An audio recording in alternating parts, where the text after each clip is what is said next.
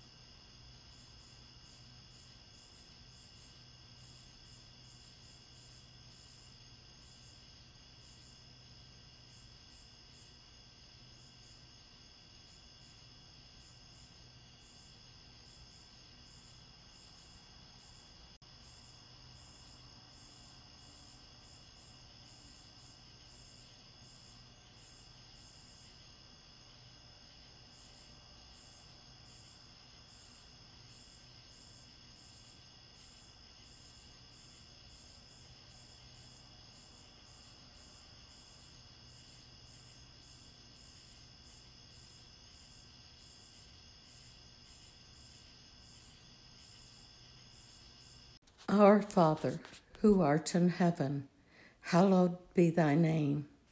Thy kingdom come, thy will be done, on earth as it is in heaven. Give us this day our daily bread, and forgive us our trespasses, as we forgive those who trespass against us. And lead us not into temptation but deliver us from evil. Amen. In the name of the Father, and of the Son, and of the Holy Spirit. Amen.